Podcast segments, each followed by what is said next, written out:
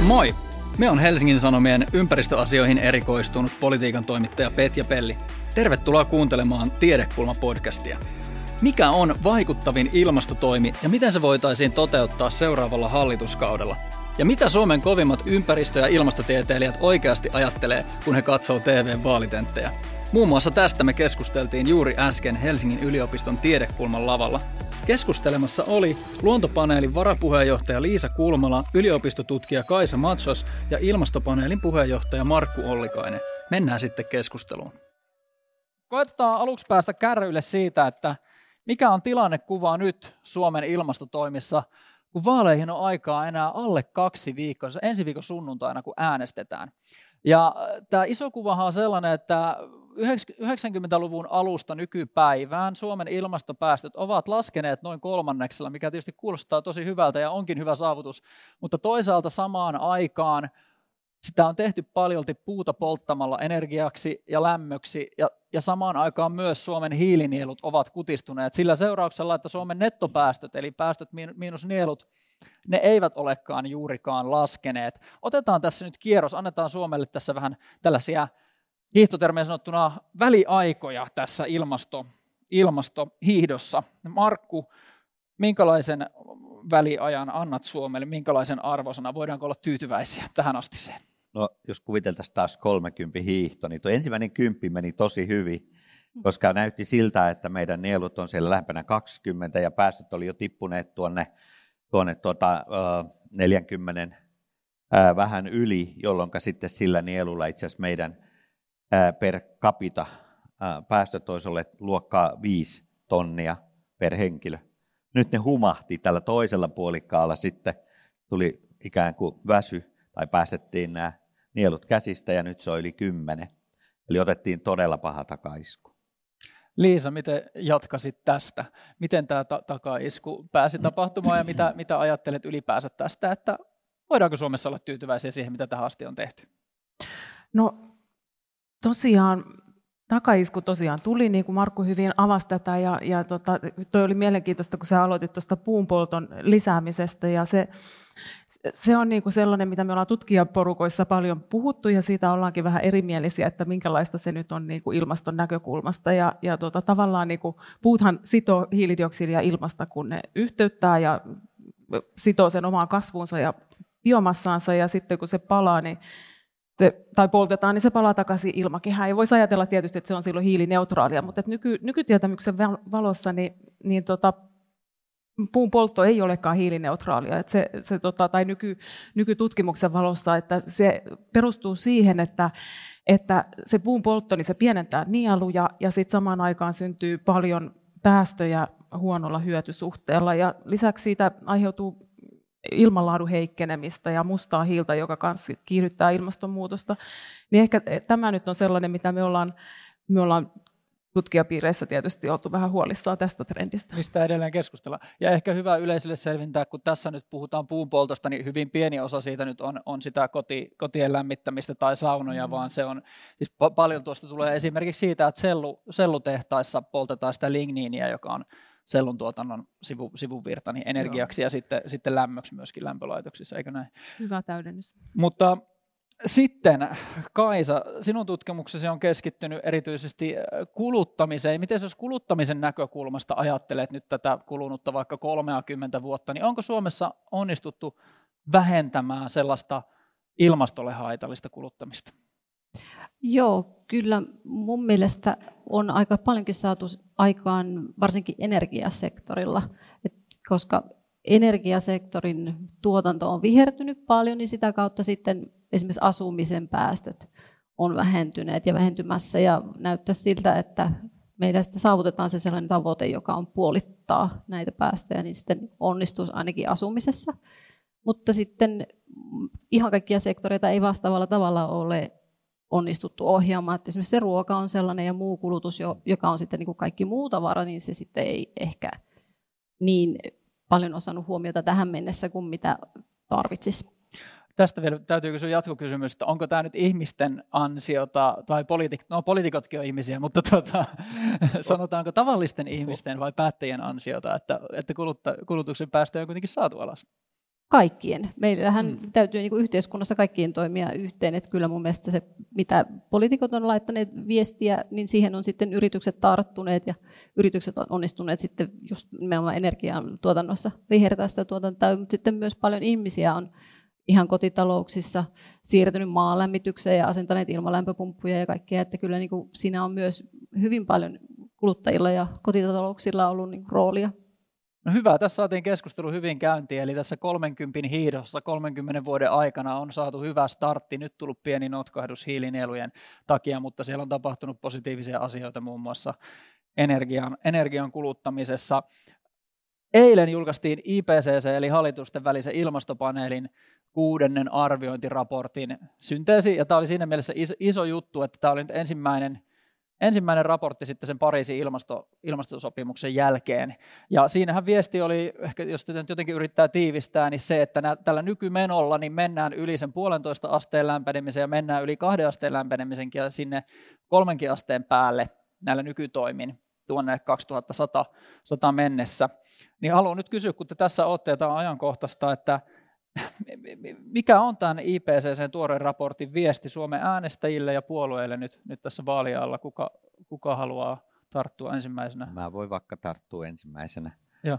Uh, no jos me ajatellaan sitä, mitä tällä hetkellä Suomessa tehdään tai Euroopan unionissa tehdään, niin tämä Fit for 55 itse asiassa pitää sisällään aika monta niistä piirteistä, mitä tämä IPCC-raportti nosti esiin. Eli siellä on määrätietoiset kunnianhimoiset ilmastotoimet, ei haittaa luonnolle, sosiaalinen oikeudenmukaisuus, kestävä kehitys.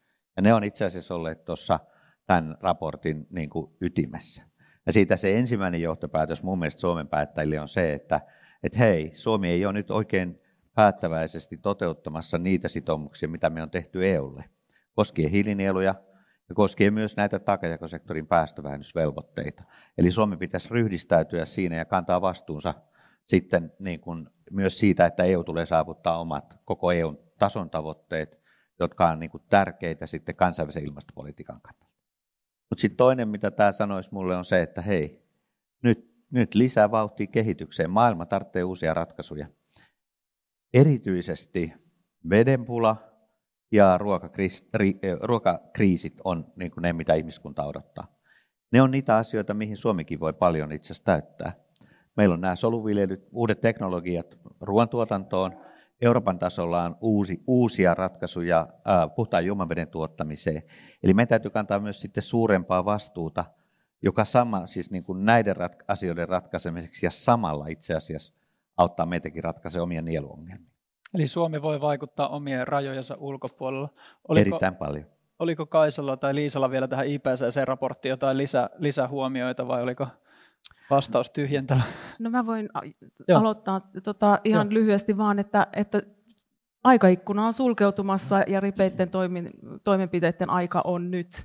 Ja, ja mitä enemmän sitä siirretään, niin sitä hankalammaksi asiat menee. Ja ehkä tässä voi semmoisenkin yksinkertaisen kalendaarisen asian muistuttaa, että nyt on vuosi 2023 ja tämä tuleva hallitus istuu 2027 asti, että eikö se ole kuitenkin, nämä on niitä vuosia, aika moni, moni tavoitehan tähtää 2030-luvulle. Suomen hiilineutraaliustavoite on 2035, eli eikö tässä voi sanoa, että nämä todellakin on nyt niitä, niitä vuosia, jolloin ratkaistaan, että onnistutaanko niissä tavoitteissa vai ei? Joo, itse asiassa seuraava hallitus tulee tekemään aika ratkaisevat päätökset sen osalta, miten Suomi saavuttaa kaikki ne tavoitteet, mitkä koskevat vuotta 2030.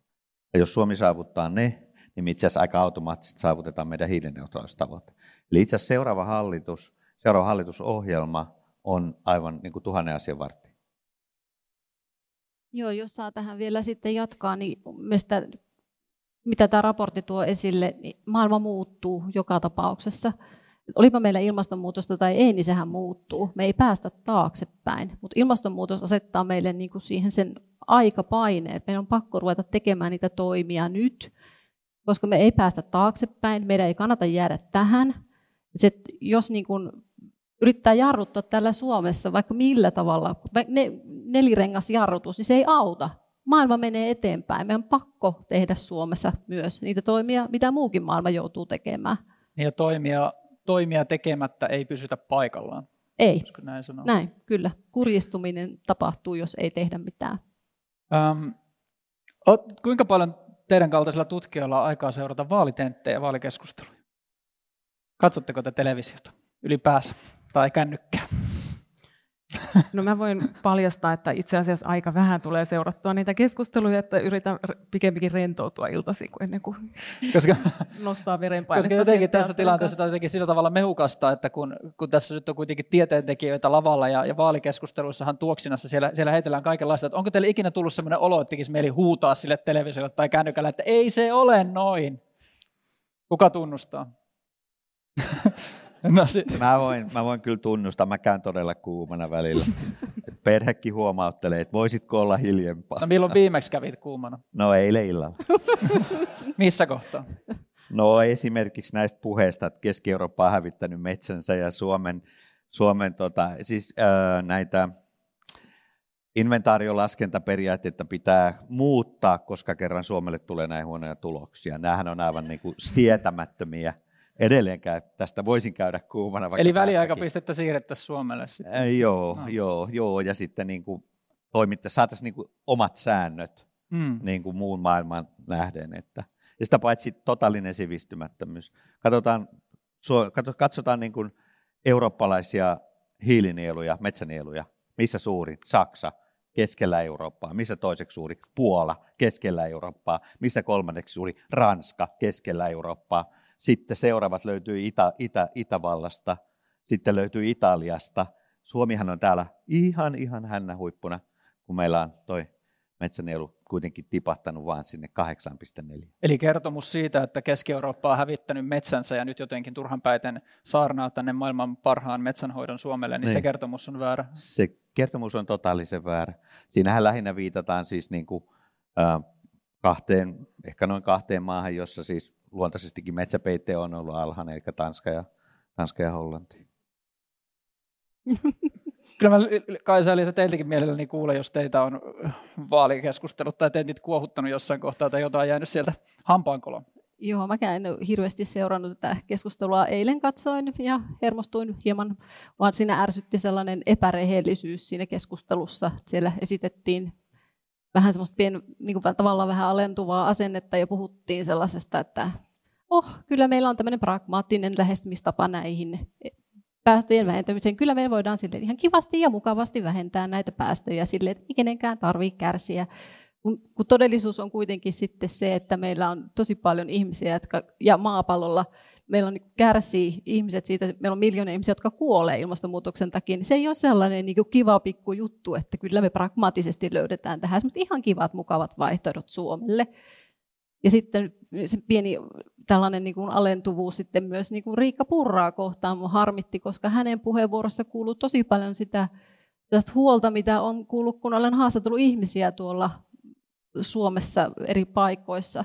Ihmiset on huolestuneita tästä, niin kuin mitä heitä odotetaan ja tästä muutoksen vauhdista.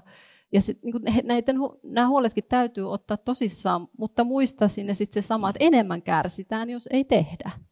No nyt kun veittän keskustelun tähän, niin kysytään seuraavaksi just tämä, minkä halusinkin kysyä. Eli, eli kustannuksistahan tosiaan tässä on paljon puhuttu, ja varsinkin perussuomalaiset on halunnut pitää esillä sitä, että ilmastotoimet tulee meille kalliiksi, meidän ei ole varaa tehdä niitä. Niin mitä te tutkijoina sanotte siihen? No vastasitkin jo itse, että kalliimmaksi tulee, jos ei tehdä mitään, mutta haluaisin kuulla vielä vähän tarkemmin. Avatkaa nyt tätä teidän ajattelua tästä asiasta. Jos mä saan jatkaa tähän niin. heti, niin, niin. Ähm, tässä on kyse justiin siitä, että tämä ilmastonmuutoshan on myös ongelma kaikille muille maille. Se on ongelma myös Euroopan maille. Heidän täytyy löytää myös siihen ratkaisut, ihan niin kuin Suomen. Ja jokuhan ne ratkaisut keksii. Ja sitten jos Suomi on sellainen, joka jarruttaa ja hidastelee sitä, meillä ei synny täällä sitä liiketoimintaa, meillä ei synny työpaikkoja nuorille, meillä ei synny täällä niin kuin sitä innovaatiota, mikä sitten joku muu tekee siellä. Sehän on niin kuin järjetön yhtälö näin. Ja sitten toisaalta se, että meillä niin kuin romahtaa, sitten ei meidän yhteiskunta kestä pystyssä, jos meillä niin kuin lisääntyy luonnonkatastrofit ja tulvat ja kaikki. Et pakkohan meidän on niin tehdä siihen siis hyötyäksemme, mutta toisaalta myös väistä, välttääksemme sitten ne kaikki pahimmat vahingot. Mitkä teidän kommentit kustannuskysymykseen? No, eh, jos me katsotaan nyt ensiksi tota, niin kuin energiasektorin muutosta, niin kyllä tällä hetkellä on näin, että nämä suuret investoinnit on markkinaehtoisesti kannattavia. Sen pohjana on tietysti se, että meillä on tämä hiilen hinnoittelu, joka on muuttanut hintasuhteet niin, että nämä puhtaat ratkaisut on suhteessa kannattavia. Silloin tällä hetkellä siis Suomen, Suomen niin kuin, teollinen ja, ja energiasektori investoi enemmän kuin ää, todennäköisesti koko sodan jälkeen on aikaisemmin tehty. Eli tehdään siis miljardia ja miljardia investointeja. No ne on kaikki kannattavia investointeja.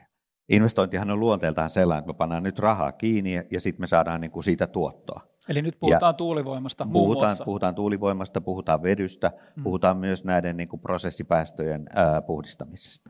Eli sillä puolella niin kuin kysymys ei, ei ole siis laisinkaan siitä, että siinä tulee kustannuksia, vaan kysymys on siitä, että on tietynlainen toiminta, eli siis tämä päästöjä vähentävä toiminta on tullut taloudellisesti kannattavaksi.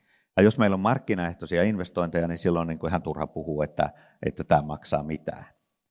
Useimmitenhan viitataan näissä kustannuksissa sitten siihen, että, että ne asiat, jotka on meille sitten niin kuin yksittäisenä kuluttajina niin kuin, ö, läheisempiä, eli ennen muuta varmasti liikenteen päästöt ja sitten osittain ja, ja niihin liittyvät kustannukset ja osittain sitten ruokaan liittyvät asiat. No liikenteen osalta on kyllä ihan selvää, että, että, tota, että siellä päästöjen vähentäminen maksaa. Ja siellä, siellä tulee kustannuksia. Ja kustannusten suuruus riippuu siitä, että miten viisasta politiikkaa me tehdään.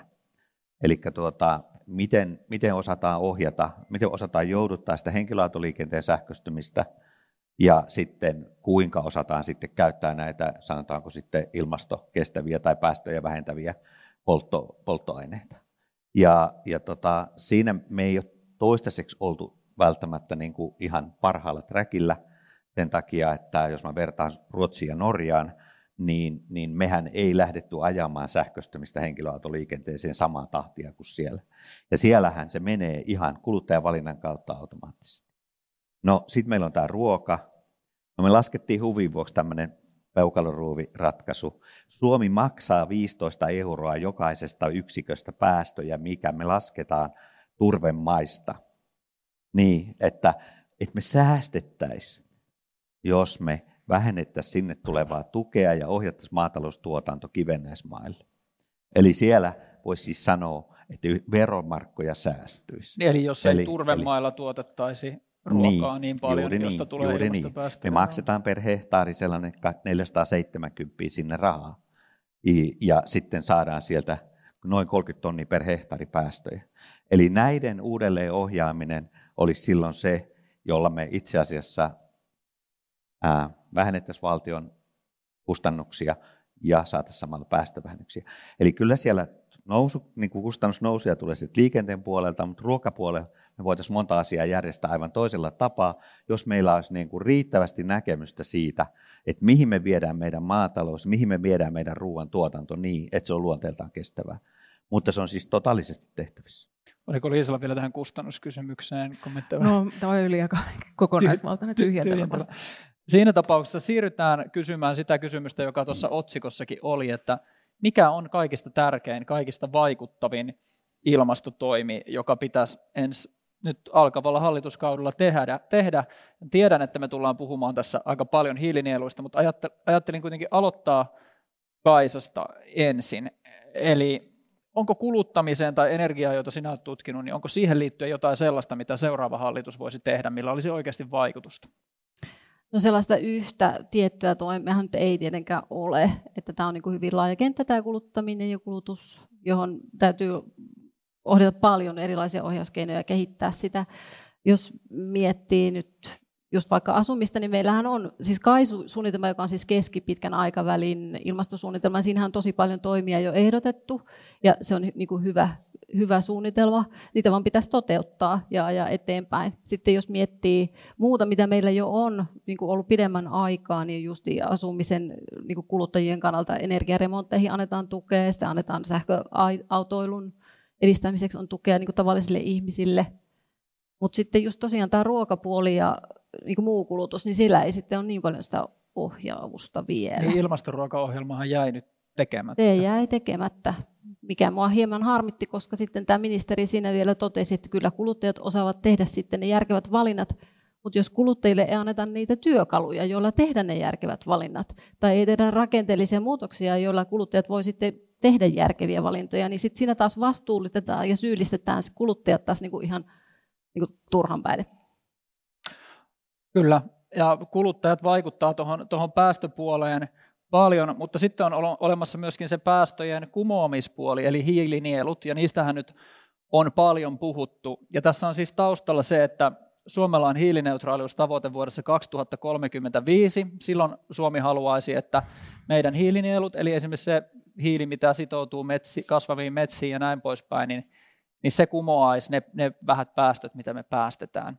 Mutta nyt kuitenkin on käynyt viimeisen kymmenen vuoden aikana sillä tavalla, että Suomen hiilinielut ovat kutistuneet.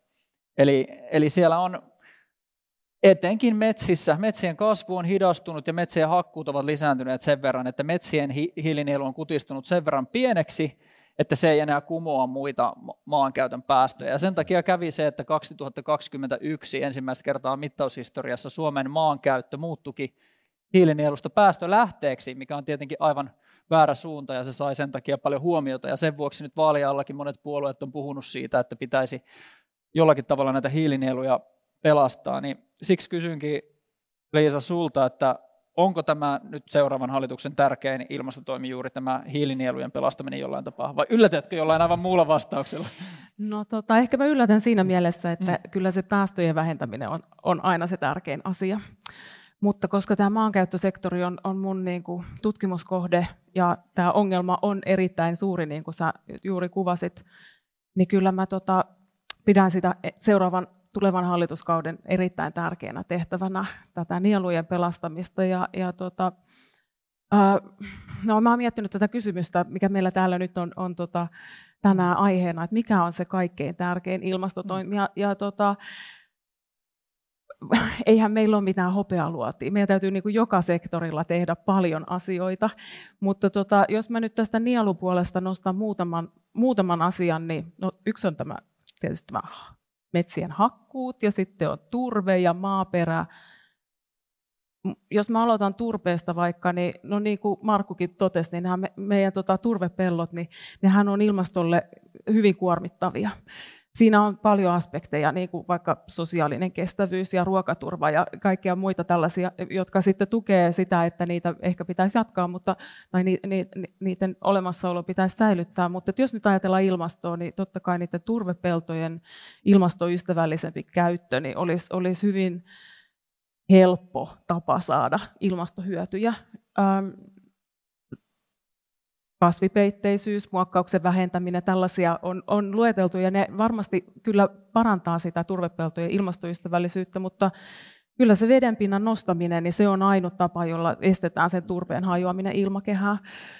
Säätösalaojitusta tutkitaan paljon ja, ja siinä onkin mahdollisuuksia noin teoriassa, mutta miten se käytännössä toimii vielä ja, ja kuinka suuri investointi se on sitten maanviljelijälle, niin, tai että onko se niinku realistista, niin, niin se on nyt vielä vähän kyseenalainen kosteikkoviljely, sehän olisi upeata, mutta valitettavasti niille tuotteille, mitä kosteikolta tulee niin kuin tällä hetkellä, niin niille ei ole oikein vielä kysyntää ja markkinoita, että siinä olisi paljon innovaation, innovaatioiden paikkoja, että miten, miten saadaan niin kuin fyrkkaa niistä, mitä siellä kosteikkopelloilla tai kosteikoissa voidaan kasvattaa. Nämä myöskin tota, tukee luonnon monimuotoisuutta siinä mielessä, että, että tota, ne vähentää vesistöjen kuormitusta ja sitten, sitten tota, ää, vesistöjen monimuotoisuus paranee siitä tai ainakin voimistuu. No miten sitten metsät? Mitä siellä on niin. tehtävissä, jos hallitus siihen haluaisi jotenkin puuttua Joo, no sitten on metsien tämä, nielun vahvistamiseen? Sitten on nämä turvemetsät, joita Suomessa on tosi paljon, kolmasosa ehkä Suom, Suomen metsistä, sanonkohan mä nyt väärin, mutta joka tapauksessa merkittävä osa. Ja Ilmatieteen laitos yhdessä luonnonvarakeskuksen kanssa on tutkinut sitä, että kuinka paljon esimerkiksi just tämä avohakkuu aiheuttaa ilmastokuormitusta verrattuna sitten jatkuvat, jatkuvapeitteiseen kasvatukseen. Ja siellä se niin kuin on merkittävä, merkittävä vaikutus. Ja, ja tota, se jatkuvapeitteinen kasvatus siellä turvemetsissä niin on hyödyllistä myös niin kuin vesistöjen laadun ja monimuotoisuuden kannalta, koska usein sitten avohakkuut vaatii sitä kunnostusojitusta ja niin kuin tällaista, joka aiheuttaa kuormitusta. Sen takia me ollaan luontopaneelistakin mietitty sitä, että avohakkuiden, tai siis että noita turvemetsien avohakkuita voisi jotenkin, niin kuin, jos, jos ei nyt, ei nyt ihan kieltää, kielto on yleensä aika, aika tota absoluuttista, mutta, mutta jollain tavalla niin kuin kannustaa siihen, että, että, että siellä harrastettaisiin peitteistä. Mutta mitä tulee sitten kivennäismaametsien ja noin yleensä tähän, tähän tota, maankäyttösektorin nielun vahvistamiseen, niin, niin tota, maa- ja metsätalousministeriöhän on, on tota, tehnyt ansiokasta työtä siinä, että, että on löydetty näitä toimenpiteitä, joilla saadaan nielua vahvistettua, mutta yksi sokea piste siellä valitettavasti on, ja se on nämä hakkuumäärät. Ja, ja siihen niin kuin, ei, ei jostain syystä nyt ole sitten halua puuttua, että, että tota sitä hakkuita saataisiin rajoitettua, koska jos hakkuita jotenkin rajoitettaisiin, niin sittenhän se meidän nielu siitä voimistuisi ainakin just tällä aikajänteellä, jolla ilmastonmuutosta pitää ratkaista ja tehdä näitä toimenpiteitä. Ja, ja tota, äm, siihen sitten minkälaisia mekanismeja siinä voisi olla tota, poliitikoilla tai, tai jollain muulla, niin, niin tota, keksimisen paikkaa, että millä tavalla sitä voi, voi niin kuin rajoittaa sillä tavalla, että omistu, omistusoikeus ja muu ei siitä niin kuin vaarannu. Että yksi asia, jonka luontopaneelin puheenjohtaja Janne Kotiaho tuossa viime viikolla esitti meidän kokouksessa, oli tällainen ajatus, että, että, että mitä jos niin kuin maakunnittain me siis luontopaneelissa ajatellaan, että luonto on paikallista. Ilmasto on yhteinen globaali, mutta luonto on paikallista ja sitä pitää paikallisesti suojella niin tota, että jos maakunnittain asetettaisiin jonkunlainen hakkuukiintiö, ja sitten ihmiset saisi niinku ostaa ja myydä niitä, niitä hakkuuoikeuksia. Että jokaisella omistajalla olisi hakkuukiintiö, jos ei halua hakata, niin niitä voi myydä. Ja vähän samalla tavalla kuin päästökauppa. Ja, no se nyt oli tämmöinen mulle uusi yllättävä nosto, mitä mä nyt en siinä sitten ole vielä niin kuin harkinnut ehkä, ja olisi mukava keskustella siitä asiantuntijoiden kanssa, mutta jotain tällaisia ihan uudenlaisia mekanismeja, jos pystyttäisiin kehittelemään. No Markku, miltä kuulosti? Tässä tuli nyt siis erilaisia, erilaista ohjeistusta ja rajoittamista kuluttamiseen ja sitten tuli niin. monenlaisia maanviljelyn toimia ja, ja sitten tätä, tätä metsäpuolta Joo. ja erilaisia ideoita, miten hakkuita voisi rajoittaa, niin mitä lisättävää tähän ja mikä on sinun mielestä Joo. se tärkeä ilmastotoimi? Joo, otetaan ensin yksi.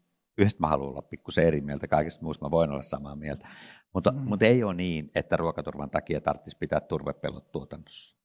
Miettikää, me annettiin, hallitus antoi 380 miljoonaa viime syksynä ikään kuin ruokaturvan turvaamiseksi tilanteessa, jossa viljelijöillä ei ollut velvollisuutta korjata satoa.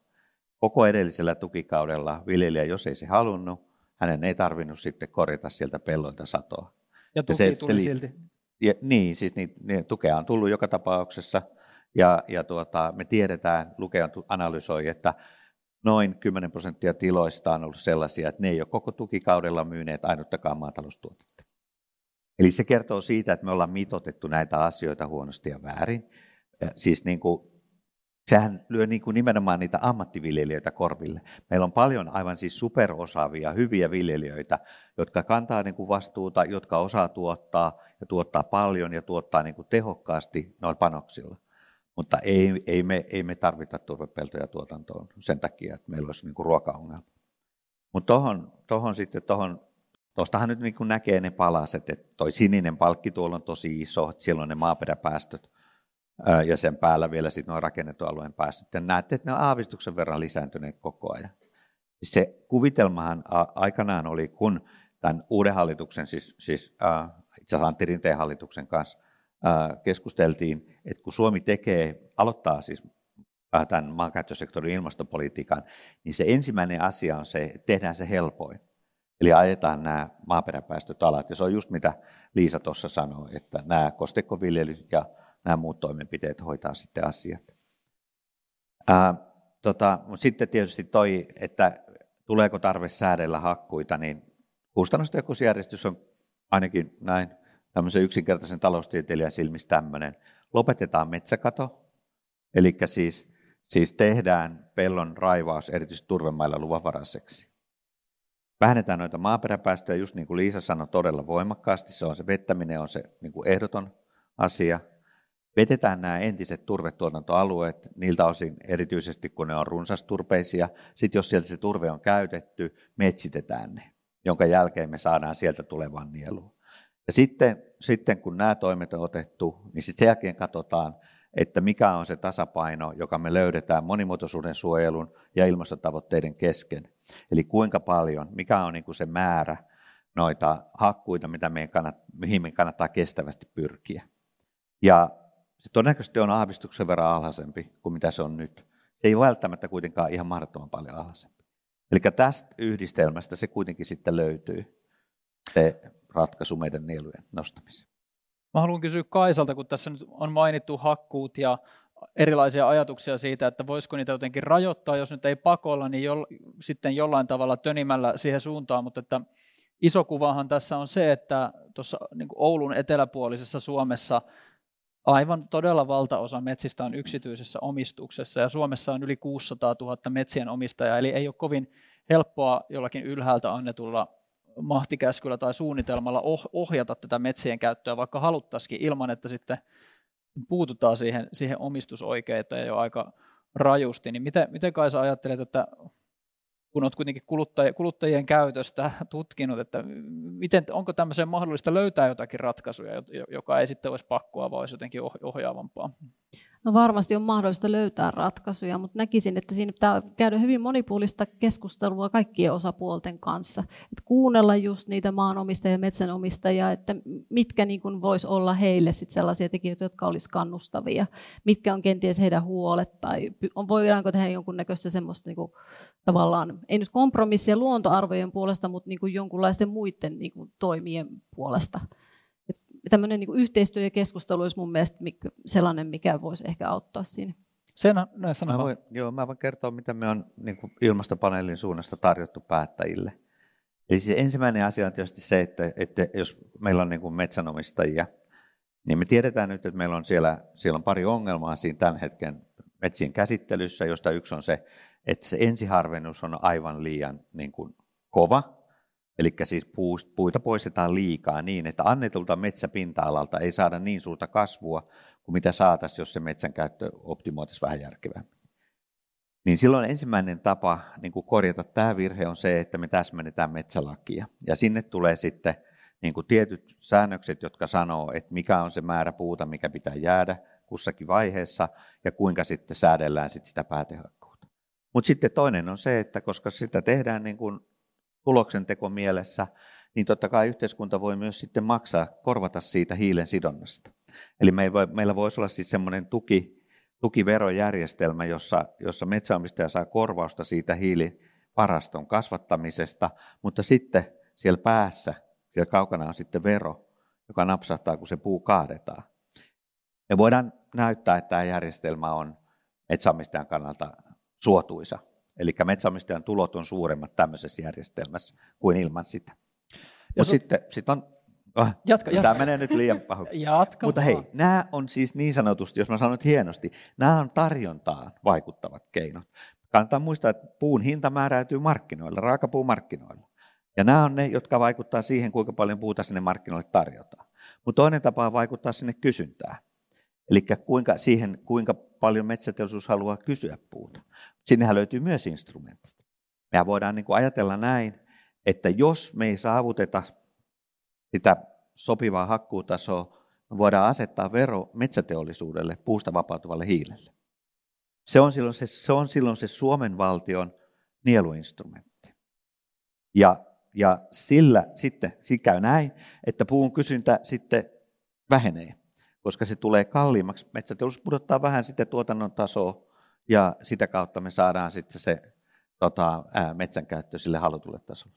Tai sitten on myös luotavissa itse asiassa päästökauppajärjestelmä.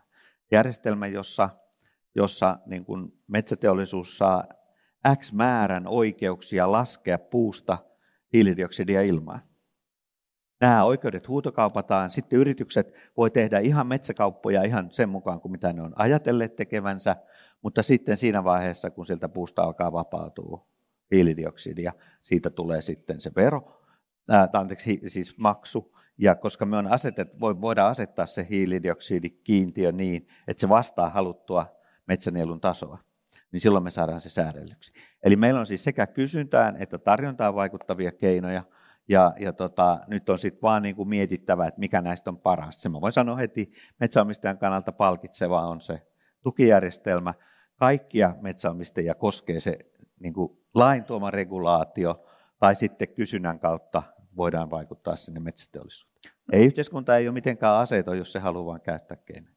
Vielä tässä voisi siirtyä vähän lintuperspektiiviin tarkkailemaan näitä metsiä, että tilannehan on nyt se, että metsistä halutaan monenlaista, että niistä halutaan niitä nieluja, ja samaan aikaan me ollaan sitouduttu suojelusopimuksiin, että, että, että suojellaan jollain tapaa 30 prosenttia Suomen maa-alasta, ja varmaan se vaatii lisää metsien suojeluakin, ja samalla yhä metsät on kuitenkin yksi meidän tärkeä vientiteollisuuden raaka-aine ja, ja työllistäjä, niin miten sä Liisa ajattelet, että riittääkö tulevaisuudessa nämä samat Suomen puuparat tähän kaikkeen?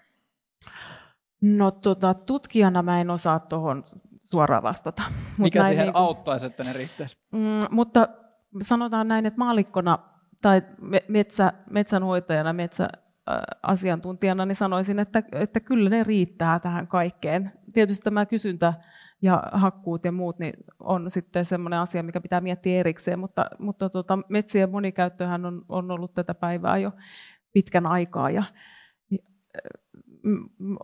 haluatko vielä avata sitä, että onko sulla joku, joku taka-ajatus, missä taka-ajatus. No, niin. no ehkä yksi taka-ajatus saattoi olla esimerkiksi se, että onko jotain, mitä voitaisiin tehdä sille jalostusasteelle, että samasta puumäärästä saataisiin enemmän enemmän no, rahaa kuin ennen tai pienemmästä puumäärästä sama raha. Juuri sama, näin, sama sehän olisi tietysti, nykyään. mutta se on pitkän ajan investointien tuot, tulos, mutta se on nyt seuraavan hallituskaudenkin poliitikkojen niin kuin, tärkeä asia pitää huoli siitä, että, että tota, se, se, mihin suomalainen, suomalaiset metsiään käyttää ja luontoaan tuhoaa tai on tuhoamatta, niin että se, se on sen arvosta ja, ja tota, se jalostusaste nousee pitkäikäisempiä tuotteita kohden nykyisestä.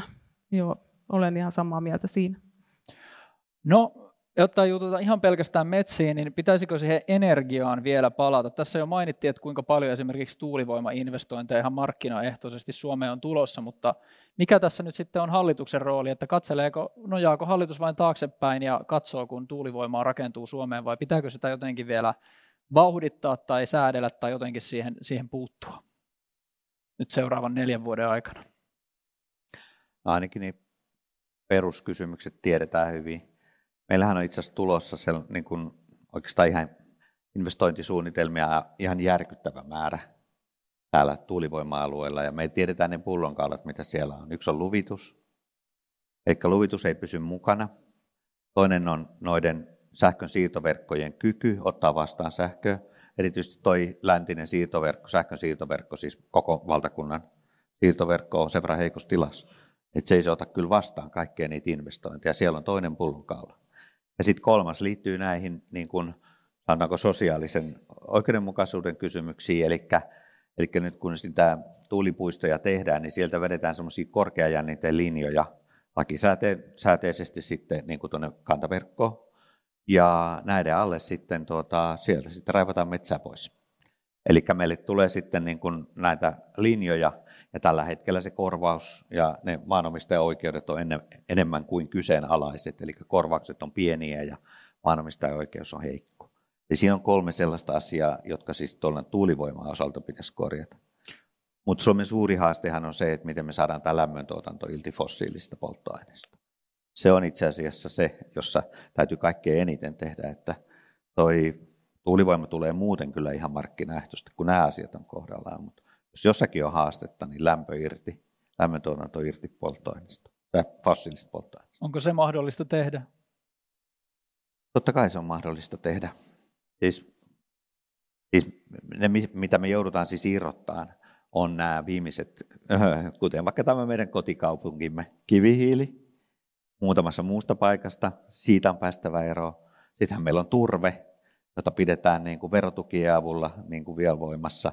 Ei pitäisi olla kovin vaikeaa ajaa sieltä ulos. Toki se vaatii sitten aika luovia ratkaisuja monissa paikassa, eli täytyy pystyä käyttämään sitten maalämpöä, sähkövarastointia, hukkalämpöjä, monenlaisia ratkaisuja, mutta se on kyllä täysin mahdollista.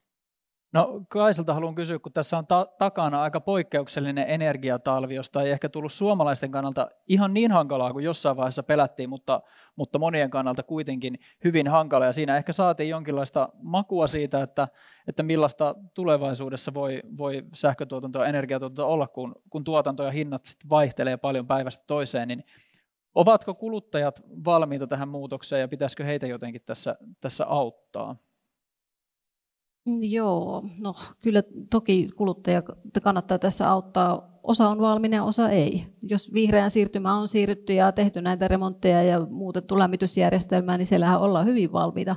Mutta kun tässä on justiin sitten tämä sosiaalisen oikeudenmukaisuuden ja niin kuin pientuloisuuden ja suurtuloisuuden välinen ero, että ei, ei pientuloiset ihmiset kykene jossain tuolla, tässä on myös aluepolitiikan kysymys, jossain niin kuin maaseudulla, jossa asuntojen arvo on ehkä matalampi kuin joku uuden jär, lämmitysjärjestelmän arvo, niin eihän he siellä pysty tekemään sitten tätä muutosta, jos ei heille ole tukea. Pakkohan siinä on sitten jollakin tavalla näitä ihmisiä auttaa mietin tätä tuulitovoimaa vielä, että sitten on vielä tämä Itä-Suomen kysymys, ja siihen liittyy justiin se, että kun on meillä tämä pitkä raja Venäjän kanssa, niin sitten siinä ei voitu rakentaa tuulivoimaa vielä, niin se on tietysti sitten ehkä neljäs asia siinä, mikä niin kuin tuulivoiman rakentamisessa on vielä kyseen.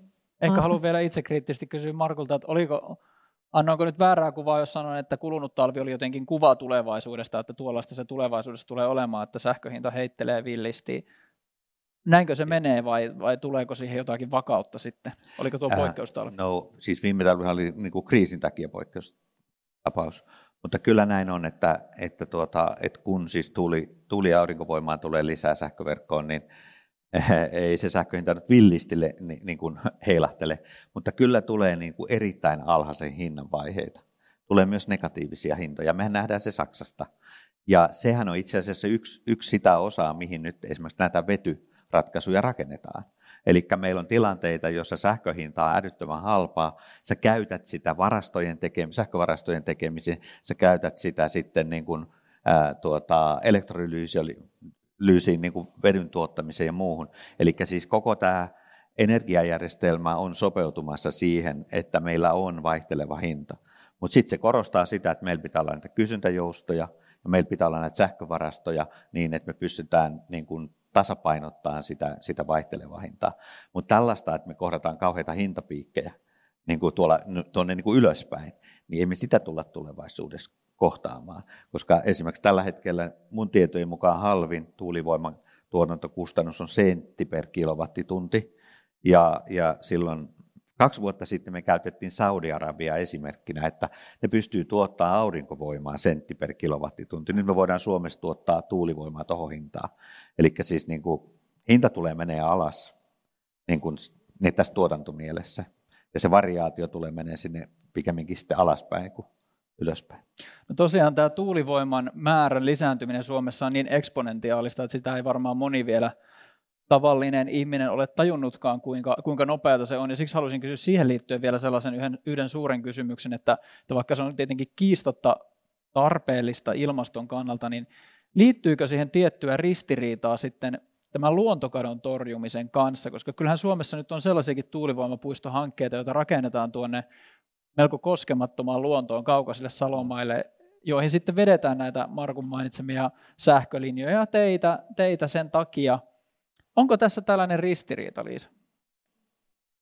Kiitos, kun toit sen esiin. Me tota, luontopaneelista ollaan sitä mietitty, mutta valitettavasti ei ole kukaan tainnut sitä oikein kunnolla selvittää. Mutta siinä on, on tosiaan sellainen riski, että jos, jos tota, vaikka merituulipuistoja usein rakennetaan jonnekin matalikoille, niin niillä on paljon luontoarvoja ja, ja luonnon monimuotoisuus saattaa heikentyä siitä. Tai sitten nämä, mitä sä esitit, että jonnekin korpeen, mi, mihin ei pelkästään tule tietenkään sitten ne, ne tota, itse ne roottorit pelkästään, vaan kaikki se infra, millä sitä sähköä siirretään, mikä sitten aiheuttaa luontokatoa tämä kannattaisi ottaa niin kuin varmasti huomioon myös tässä luvituksessa. Ja nyt Markus, toit, toit esiin sen, että tota, luvitus ei pysy perässä, mutta että vielä jos siihen pystyttäisiin jotenkin ottaa kantaa siinä prosessissa, että miten, niin. mitä tapahtuu luonnon monimuotoisuudelle kussakin projektissa. Niin kuin yksi tapa suhtautuahan tähän tietysti on ja varmaan semmoinen aika intuitiivinen ajatus, mikä monille tulee, että no rakennetaan ne korkeat tuulimyllyt mahdollisimman kauas ihmisistä, että ne ei siellä ketään häiritse, mm. mutta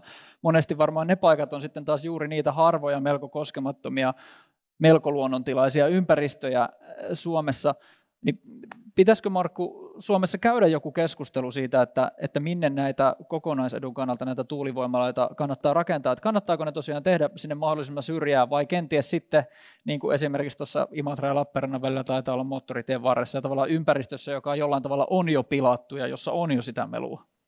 No kyllä ilman muutahan se on, se on tota, äh, tarpeellista ja hyödyllistä. Nythän tapahtuu siis merkittävää siirtymää tuonne avomerelle. Eli nyt meillä on, on tota, sanoisinko kaksi todella, todella megaluokan tämmöistä tuulivoimala-hanketta, joka tehdään itse asiassa tuonne Suomen talousalueelle. Eli ei, ei tule matalikoille, vaan tulee sinne, missä on sit syvyyttäkin jo toista sata metriä. Eli tämä paine ainakin tällä länsi, länsirannikon puolellahan on jo todella iso niin kuin maankäyttömielessä. Lapin osaltahan tämä on ihan selvä, siis saamelaisalue, se syö koko ajan kuitenkin sit poronhoidon, poronhoidon ja alkuperäiskansan niin kuin muita, muita tuota, niin kuin ikään kuin etuja. Eli kyllä meillä tämmöistä tasapainottamisen tarvetta, tarvetta on ilman muuta. Mietin tässä, että onko se niin ehdon tahdon pakko rakentaa sitten just sinne luontoalueelle. Kyllähän siellä voi niin tehdä yhteistyötä paikallisten luonnonsuojelujärjestöjen kanssa, jotka osaa kertoa, että missä ne tosi arvokkaat luontopaikat siellä on. Eihän saa pakko just sinne yrittää tunkeet, vaan siinä niin järkiäkin käyttää siinä tulivoiman rakentamisen suunnittelussa. Näin, näin voisi varmasti toivoa. Meillä on vielä jonkin verran aikaa. Ajattelin, että käydään näistä, näistä su- ensi vaalikauden suurista ilmastoteoista vielä ehkä sitä liikennettä läpi. Sitä sivuttiin, mutta se varmasti kiinnostaa ihmisiä, koska liikkumaan pitää, pitää jollakin tavalla päästä. Niin missä siinä nyt mennään ja minkälaisia liikennetoimia ennustatte, että seuraava hallitus tulee tekemään liikenteen päästöjen vähentämiseksi? Tekeekö mitään? siis toivo, toivottavasti tekee. Äh, siis äh, tota, Tämä on varmasti yksi niitä isoimpia pähkinöitä. Meillä on kaksi, kaksi isoa pähkinää, jos katsotaan niin näitä päästöjä. Että toinen on, miten, miten me saadaan ne maatalouden typpidioksidi- ja metanipäästöt alas, ja toinen on, miten me saadaan nämä liikenteen päästöt alas. Että, että niissä on ne isot asiat. Ja niin kuin ilmastopaneelin linjaukset on, on, mun mielestä niin, kuin niin selkeät kuin ne voi olla, että sähköinen, sähköinen siis henkilöautot, ne sähköistetään. Sähköinen henkilöautoliikenne hoitaa noin puolet sit siitä liikenteen päästöistä. Ja sitten niiltä osin, kun meillä on biopolttoaineita, joita me voidaan pitää ilmastokestävinä, niin ne siirtyy raskaaseen liikenteeseen siihen saakka, kunnes siellä se voittava käyttövoima on selvä. Tällä hetkellä tilanne on se, että noi niin kun kuljetusyritykset eivät ole halukkaita investoimaan mihinkään muuhun kuin siis tähän perinteiseen teknologiaan sen takia, että epäselvää, että miten pitkälle ja mihinkä koko luokkaan tulee sähköä ja milloin tulee vety, jos tulee. Ja, ja me ollaan niin kuin vähän pattitilanteessa siellä. Eli kuljetusliikkeet on hankalassa asemassa, kun näkymä on sumuinen. Näkymä on niiden mielestä sumuinen, joo. Oliko liikenteeseen vielä No minulle tulee vielä mieleen sellainen niin. toimi, jota, joka niin kuin varmasti olisi myös hyvin tehokasta, ei vaan tekisi tällaista teknistä siirtymistä tietyn toisenlaiseen niin kuin me, teknologiaa, jolla liikkua, vaan niin pyrittäisiin vähentämään myös sitä liikkumisen tarvetta. Eli että jos voitaisiin niin alue, kaupunkisuunnittelulla, aluesuunnittelulla vaikuttaa siihen, että ihmiset ei tarvitsisi niin paljon mennä paikasta toiseen. Vaikka niin vahvistettaisiin just jotakin paikallista palvelua, palvelullisuutta, niin sitten, ettei tarvitsisi mennä sitten niin kauas. Tai meillä on vaikka tämmöinen kummallinen, mä en sitä koskaan ymmärtänyt, varmaan siihen ihan hyvä perusteluja, mutta tämmöinen keskittämisen tarve. Kaikki lapset tungetaan semmoisiin tuhansien oppilaiden kouluihin ja sitten lähikoulut lakkautetaan. Miksi ihmeessä? Jos meillä voisi olla se lähikoulu siinä, jonne lapset vois mennä jalan, niin ei sitten tarvitsisi liikkua niin paljon millään, millään liikennevälineillä esimerkiksi. että jos tällainen kehitys tavallaan niin kuin lakkautettaisiin, eikä tällaisia suunnitelmia tehtäisi nyt, niin se olisi niin kuin hyvin nopea toimi myös sitten vähentää tätä tämmöistä liikkumisen tarvetta. Eli suunniteltaisiin yhdyskuntia, jossa suuri osa siitä, mitä tarvitaan, niin on kävely- tai pyöräilymatkan päässä. Niin. Siellä, missä, missä se on mahdollista. Eikö se voisi olla myös paljon mm. viihtysämpää ja miellyttävämpää ihmisille niin kuin elää sellaisessa paikassa? Mennään viimeiseen osioon ja mennään eteenpäin. Kainetaan katsetta nyt siitä neljän vuoden hallituskaudesta vähän, vähän pidemmälle tulevaisuuteen. Ähm, Suomi on tosiaankin sitoutunut pysäyttämään luontokadon vuoteen 2030 mennessä olemaan hiilineutraali 2035 mennessä. Jos nyt ajatellaan, että Suomi pysyisi näissä tavoitteissa, pitäisi niistä kiinni ja tuleva hallitus tekisi konkreettisia toimia, joilla, joilla tähän päästään, niin mä toivoisin, että te tutkijoina, tiedän, että tämä on hankalaa, mutta toivoisin, että te jotenkin vähän maalaisitte meille kuvaa siitä, että millainen se Suomi silloin olisi, millaista elämä olisi, millaista arkea elettäisiin, olisiko se paluu johonkin, johonkin vanhaan aivan alkukantaiseen vai olisiko se vähän niin kuin nykyisen kaltaista elämää vai, vai millaista se olisi elämä kestävässä Suomessa 2030.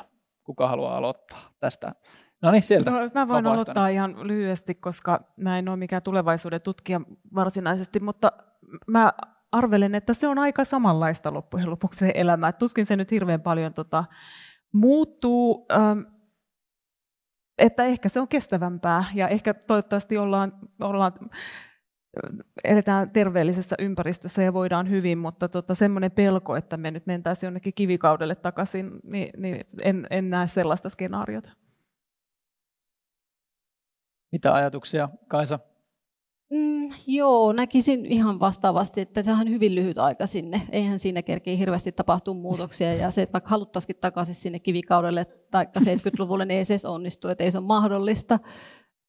Toivoisin, että silloin ihmiset löytäisivät sellaista jotakin täyttymystä myös jostakin muusta kuin tavaroiden kuluttamisesta, että he kuluttaisivat vaikka palveluita, kulttuuria, että se ei olisi vain jotakin materiaa, mihin ne rahansa pistää, sitten, että kenties ruokavalio voisi olla kasvivoittoisempaa kuin mitä tällä hetkellä. Sehän olisi paljon terveellisempääkin jo. Ja sitten meillä on nyt viime aikoina justiin puhuttu siitä, että ihmiset ei liiku tarpeeksi, että sekin on kansanterveydellinen haitta, niin jos me sitten tosiaan liikuttaisiin enemmän kävellen tai pyörällä, niin sekin olisi sitten sellainen niin kuin monelta, monesta näkökulmasta semmoinen parempi vaihtoehto.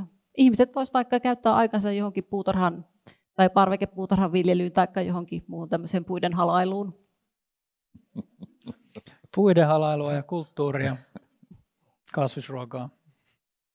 No joo, mulla toi mielikuvitus on kyllä aika surkea, surkea laatua, mutta jos nyt lähtee ihan vaan niin kuin järkeilemään, niin, niin me ilman muuta eletään semmoisessa maailmassa, jossa ilma on paljon puhtaampaa jopa Suomessa kuin nyt, koska meillä on kuitenkin jo läpi sitten, meillä on liikenteen päästöt ajettu alas, meillä on ihan toisenlainen niin kuin digitalisaatioon ja toisenlaiseen niin päästöttömään tavallaan tuotantoon perustuva asumistapa ja, ja, ja tuotantotapa.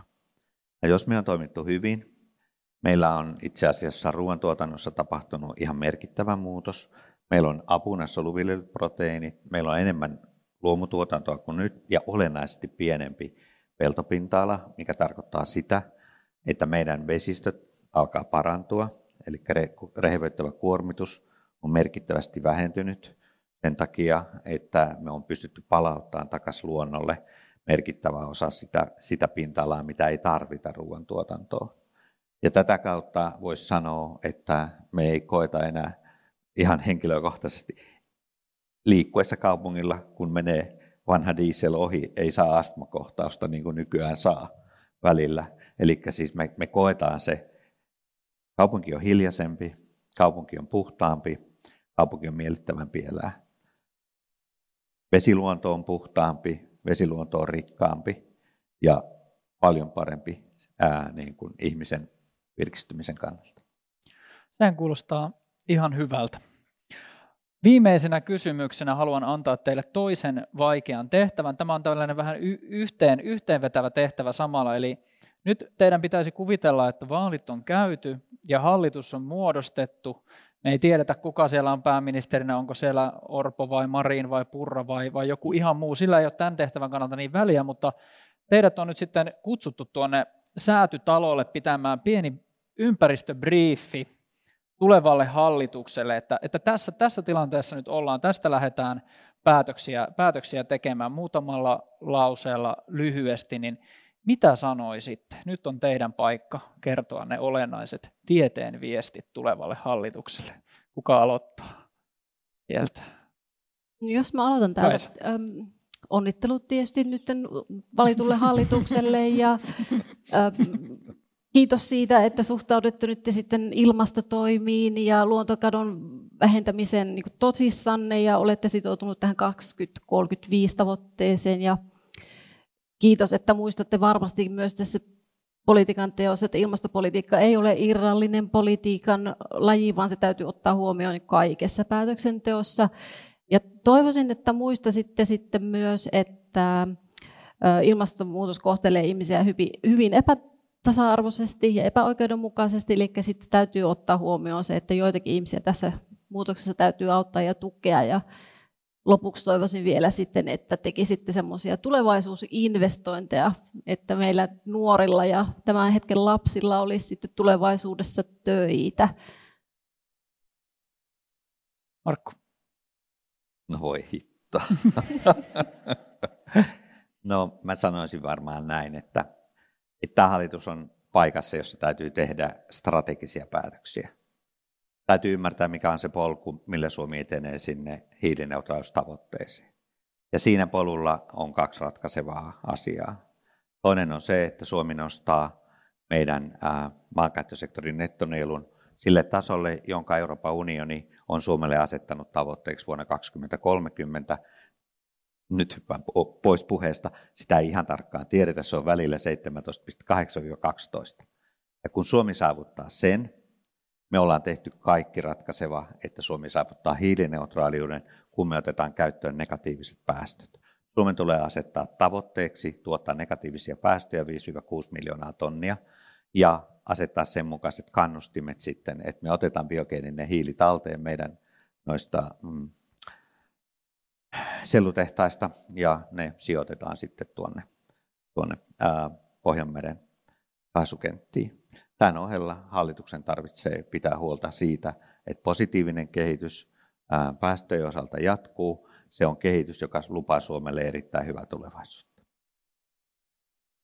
Liisa, viimeiset sanat. No, kiitos. No, mä sanoisin hallitukselle, että, um, että luonnon monimuotoisuuden suojelu on hyvää ilmastopolitiikkaa, että luonnon monimuotoisuus takaa meille resilienssiä, palautumiskykyä ja, ja kaikkea hyvää silloin, kun ilmastonmuutoksen niin kuin ikävät haittavaikutukset realisoituu ne takaa ruokaturvaa ja kaikkea muutakin ekosysteemipalveluja. Ja sen takia ilmasto- ja luontoasiat täytyy ottaa huomioon kaikessa päätöksenteossa ja tehdä pitkäjänteistä luonto- ja ilmastopolitiikkaa. Sitten mä sanoisin myös, että, että semmoinen aiheuttaja maksaa periaate pitäisi nyt lyödä läpi, että, että se kuka heikentää ilmastoarvoja, ilmasto, ilmastoa tai sitten luontoarvoja, niin sen pitää joko, tai sitä pitäisi ensinnäkin välttää, ja jos ei sitä pysty välttämään, niin sitten se pitää kompensoida jollain tavalla, että ei se voi olla aina niin, että yhteiskunta ja veronmaksajat sitten tota, selvittelee näitä asioita. Ja kolmanneksi mä sanoisin, ja viimeiseksi, että uskokaa IPCC-tutkijoita ja muitakin tutkijoita, ja ottakaa heitä mukaan niin kuin siihen jo asioiden valmisteluun ja kuunnelkaa heitä. Että, että tota, nythän tutkijat voi vaikka lausua e, monenlaisista asioista, mutta se on ehkä vähän kömpelyä molemma, sekä tutkijoiden että sitten tota, päätöksentekijöiden puolesta. Mutta että jos voitaisiin osallistua valmisteluun jo aikaisemmin, niin se voisi olla jouhevampaa. Kiitos näistä viesteistä tulevalle hallitukselle ja kiitos keskustelijoille. Kiitos kun kuuntelit Tiedekulma-podcastin. Meillä olisi yksi pyyntö. Jos pidit jaksosta, voisitko kertoa sitä kaverillesi? Tiedekulma-podcastin löydät kaikista podcast-palveluista.